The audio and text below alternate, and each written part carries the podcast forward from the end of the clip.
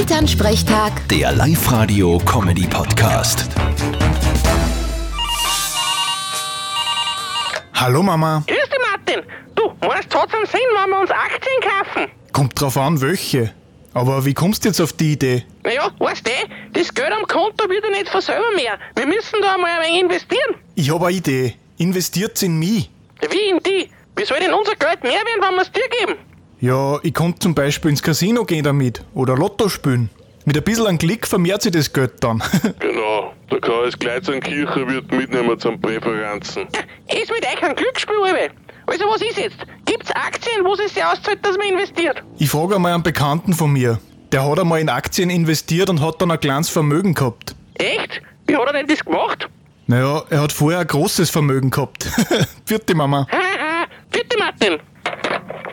Elternsprechtag. Der Live-Radio-Comedy-Podcast.